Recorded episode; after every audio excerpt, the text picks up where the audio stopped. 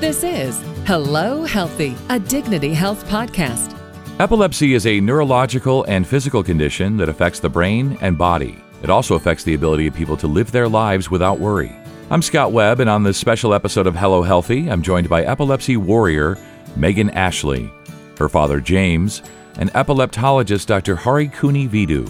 They're here to share Megan's journey from her normal childhood to suffering her first seizure, being diagnosed with epilepsy, and today being seizure free, thanks to the efforts of Dr. Vidu. So, thanks everybody for being here. I'm going to start with you, Megan. How old are you? What do you do for a living? And mainly, what was life like before epilepsy? So, I am 21 years old. I am currently working two jobs. I work at a McDonald's and at an elementary school as a daycare aide.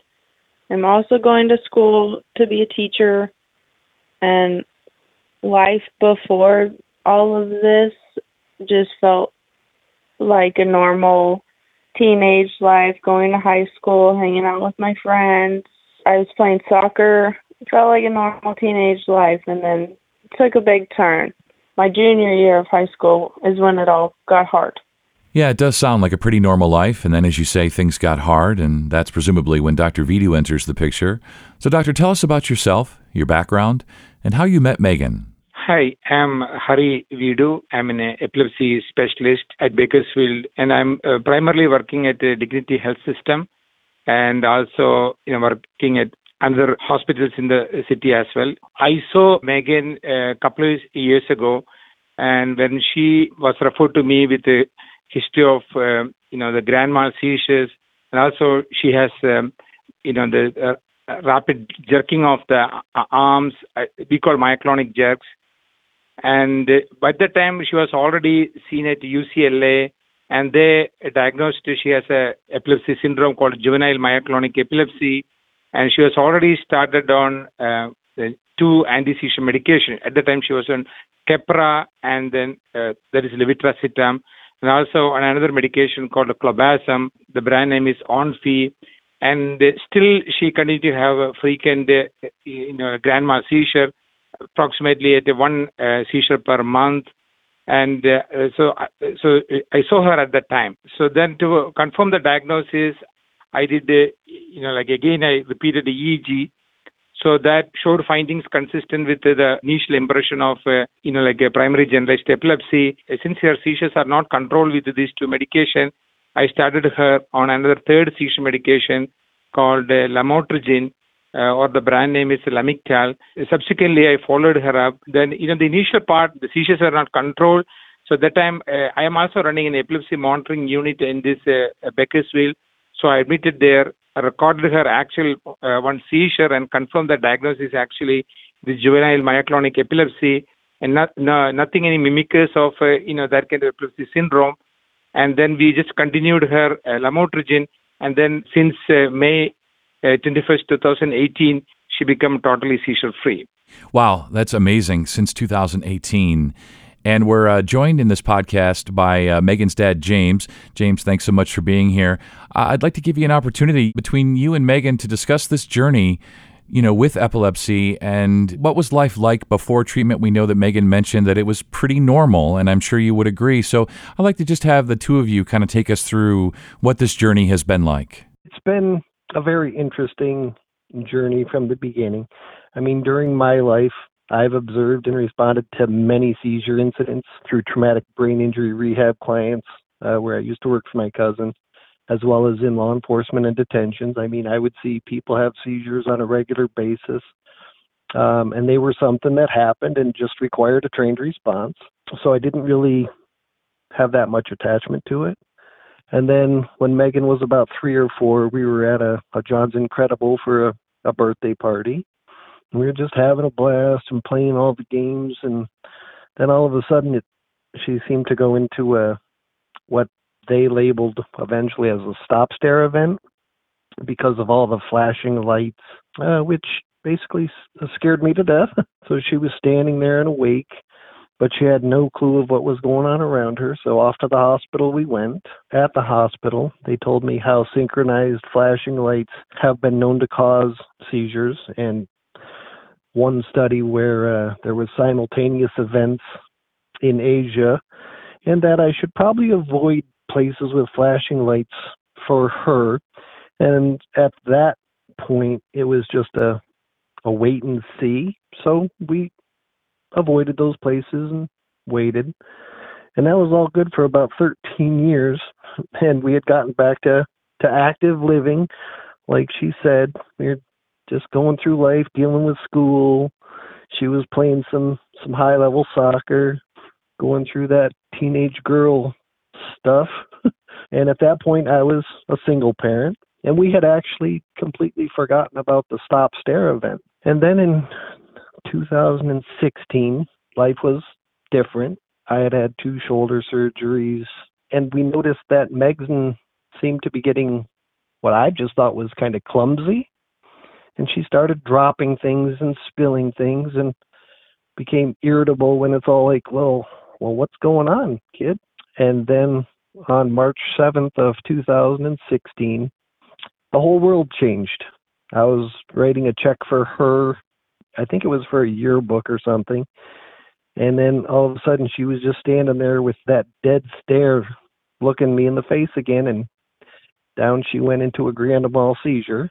What I observed and responded over my my many years now had an emotional attachment to it and life's never been the same. So we went to the hospital that day, got stabilized, began the Keppra, and got a referral to UCLA Neurology, where Megan got the initial diagnosis for juvenile myoclonic epilepsy. Um, fortunately, my cousin and his wife own the Center for Neuroskills here in Bakersfield. It's a brain injury rehabilitation facility. So I had the luxury of talking to to some doctors and during those discussions, they highly recommended Dr. Vidu, who is an epileptologist specializing in epilepsy as opposed to just the general neurology. Uh, so we transferred care and have been 100% forward moving ever since and very happy. What an amazing story that you had had experience with seizures before, uh, that you had this connection through your cousin. Uh, what are your thoughts about all this, Megan? I honestly think it's kind of crazy. I never expected this to happen. I've never seen it in my family before. In high school, it was going, and I was excited, and because I was to get my license, I was even more excited. Unfortunately, I didn't get to drive at all in high school and now ever since seeing Dr. Vidu, I am seizure free. I'm able to drive, and I actually got into making cups, and I made myself a epilepsy cup. And some people saw it, and they actually wanted to buy them. So I'm kind of getting into making those. It's really nice to have the support and have people understand because in my family I don't know anybody that has seizures. So if there's a way for me to like connect with somebody who also knows what it's like, that's nice.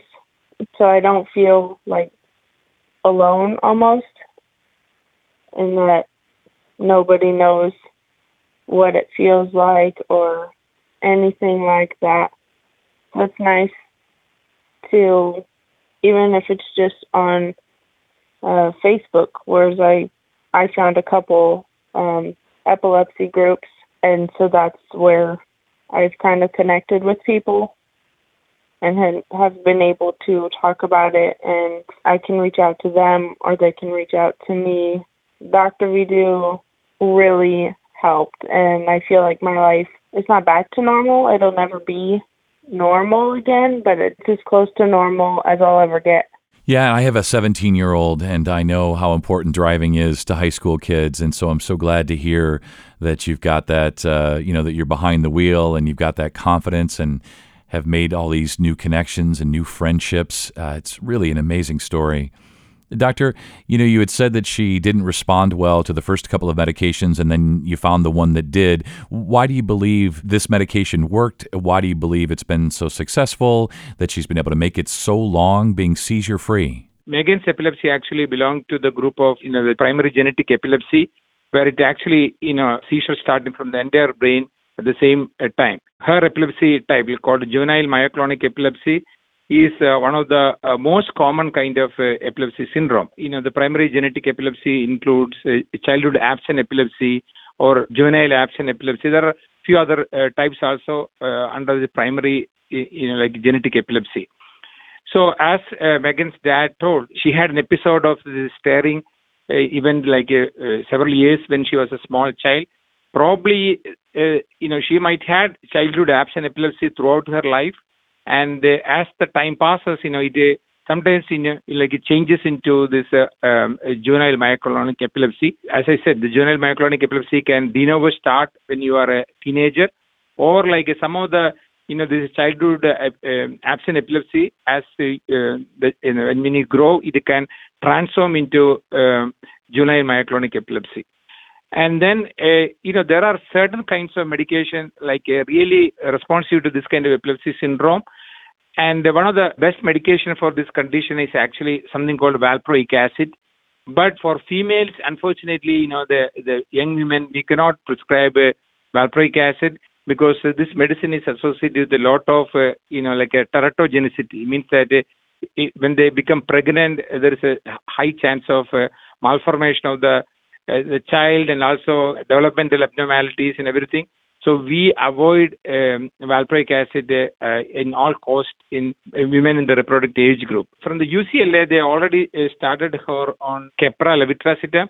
So it's kind of a um, medicine that uh, you know, like generally people will start for uh, JME nowadays, and uh, so usually like uh, one other medicine that actually uh, good for this condition is lamotrigine, and other medicine is actually topiramate. Clobazam actually we add as a like a second line medication. I don't know what made them to start her on this uh, clobazam. You know when they found out that it is Keppra, the levetiracetam is not working. So, uh, you know, it is very obvious to me that the second medication actually they have to try is lamotrigine. In a young female, when you prescribe the medicine, the most important thing we are worrying about uh, what is the chance of that go, going to cause like a birth defect to the babies? And uh, c- comparing to all the seizure medication, lamotrigine and the is uh, the medication with the least uh, chance of having birth defect. So I started lamotrigine, and then you know after optimizing the dose, uh, she become uh, totally seizure free. And other thing I want to emphasize uh, about the birth control in young women. Some of the seizure medication actually interact with the birth control and the efficacy of the birth control will come down. Since she's on clobazam and the lamotrigine, there is a slight chance that uh, the birth control may fail. So that's what I always insist uh, people to take uh, folic acid when they are on seizure medication in this age group. And always you should think about a planned pregnancy. If you want to get pregnant and then you know like uh, we should uh, make sure that your seizures are well controlled your medication levels are good and throughout pregnancy we have to monitor the level so that we can prevent any breakthrough seizures. That's one point I need to really emphasize. You don't want to bring James back in and and have uh, Megan and James, you know, just kind of tell the community what you've learned about epilepsy. You know, Megan, you had said that you really didn't know much about it, didn't know anybody who had it, and and James, you'd had some experiences uh, through your work. But what would you like people to know about epilepsy? Well, I know it can be very scary. I don't remember for a certain amount of time before it happened, and then for a certain amount of time after it happened. Sometimes I don't even know I had one. It's scary because you never know. I mean, some people can like feel it coming on. I unfortunately can't. I think you really, once your seizures are controlled, you have to believe that everything and trust that everything's going to be okay. Because when I first got my license back, I was nervous, but I I gained the confidence and I just trusted that everything would be okay. Even going to work, it can be scary because I don't know if I'm going to have one. I don't want to let epilepsy take over my life. I need to push through it. It can try and hold me back, that I'm just going to keep fighting. People just need to know that it's going to be okay. And if you can find somebody who knows how it feels, I think you should reach out, especially just to talk about it because if you don't have anybody and you who knows what it's like, it's going to be hard to explain it to anybody. I think the main thing would be don't let it take over your life. If I would let it take over mine, I would still just probably be at home and just be disappointed, but I am not letting it take over my life. I'm going to do not always what I want to do, but two jobs, school, it can't take over my life. I need to push for what I want. Definitely, and James, I'm sure you're uh, you're quite proud of her. Oh, absolutely. Her experience has affected me greatly, and if I were to be able to talk to other patients' families, I would like to express that that it, it will work out. One way or the other, it will work out. And we may not like uh, some of the aspects of the journey, but our paths have a purpose. And Megan's situation definitely refocused me and my priorities and things I took for granted and the importance of being the dad role in her life and having been uh, a, an athletic coach to her I needed to step up my game and be a parental coach to her. And listening to her obviously some of those things have have taken and that just makes me so proud. Um so in my case i know that as a support role it's up to me to make sure that my epilepsy warrior knows that she doesn't fight alone and that someone is there to support her through it, to keep her safe if a seizure does break through, and to never let her diagnosis dictate who she is or what she does. Yeah, I uh, understand completely where you're coming from. I have a daughter as well, a 13 year old, and I had the pleasure of coaching her. And uh, I know how important that bond is between a dad and his daughter. I'm just so proud of you, Megan, and the support you get from your dad. And I love the message of just keep fighting. Every dad ever would want that for his kids, his daughter, especially. Doctor, as we finish up here tonight, just want you to share with the community what we need to know about epilepsy. We've heard Megan's perspective, a patient's perspective, and a dad's perspective. Now, from you, doctor, what do we need to know about epilepsy that you think people don't already know? In general, uh, what I want to tell with the people suffering from epilepsy, like uh, 70% of people with whatever epilepsy, with the focal or primary in a genetic epilepsy, we can very well control it with the seizure medication. Only 30% of the patients, you know, the seizures cannot be controlled with the, you know, seizure medications but for those patients with the focal epilepsy, we have so many other options like uh, epilepsy surgery or like a, in, there are neuromodulation procedures like a, a responsive nerve stimulation, vagal nerve stimulation, dietary therapy. There are so many other options uh, available uh, now to you know take care of the epilepsy uh, very well. So the most important thing is uh, making the appropriate diagnosis and uh, you know getting the right medication and then follow with a specialist and then do the right thing. And overall, the most important is uh, a, a, very good family support system. And Megan is so lucky to have a, a dad like James. You know, he, he most of the time he comes with uh, um, an appointment and he's so active in what he knows every aspects of the the treatment planning and everything. So the so she's so blessed like that to get a dad like that. So that actually you know uh, like a very very important um, when you are dealing with a difficult situation like this. I think like just hearing the word epilepsy, you don't need to get uh, so much like terrified. There are a lot of hope, and then you know uh, to see a specialist and uh, select the right medication. That's the most important thing, and then you know go from there. Yes, well, this has been an inspirational uh, conversation we've had, Megan. You've been um, so honest and really so amazing to tell your story, to take us through this journey. uh, to leave us with that message of don't let epilepsy uh, guide you, to dictate your life, to keep fighting. Uh, James, the support that you have, the love you have for your daughter. You, you can even hear it from Dr. Vidu. You're always there, you're always involved, and you're always right there alongside Megan, fighting with her. I cannot express the gratitude I have for Dr. Vidu's mannerisms. And like he said, uh, don't let it terrify you. I started to get a little choked up a little bit ago listening to her. but it's definitely important that people understand that if you find a doctor that you respect and you trust and who is honest and open and will discuss it as thoroughly as he does with you, that the information can take the terror out of it. I mean, like I said, I'd seen several seizures before, but there was no emotional attachment. And for a doctor to be able to soothe that aspect in his treatment manner is an amazing thing, which encourages me and helps me as I support her because there is a, a caring factor and Dr. Vidu definitely has that. I'm so glad that all of you came together to help solve this puzzle, this mystery for Megan. And all of us parents, anyone listening to this knows how you feel, James, that when we trust our children with a doctor, we need the information. We need someone to be transparent.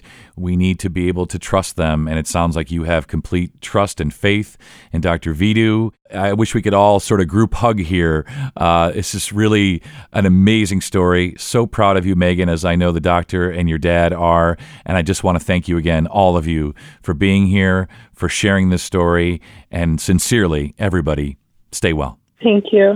Thank you for having us. That's father and daughter James and Megan Ashley and Dr. Hari Kuni Vidu, an epileptologist with Dignity Health. For more information on epilepsy, go to dignityhealth.org slash Bakersfield. And if you found this podcast helpful, please share it on your social channels and check out the full library for topics of interest to you. This is Hello Healthy, a Dignity Health podcast. I'm Scott Webb. Stay well.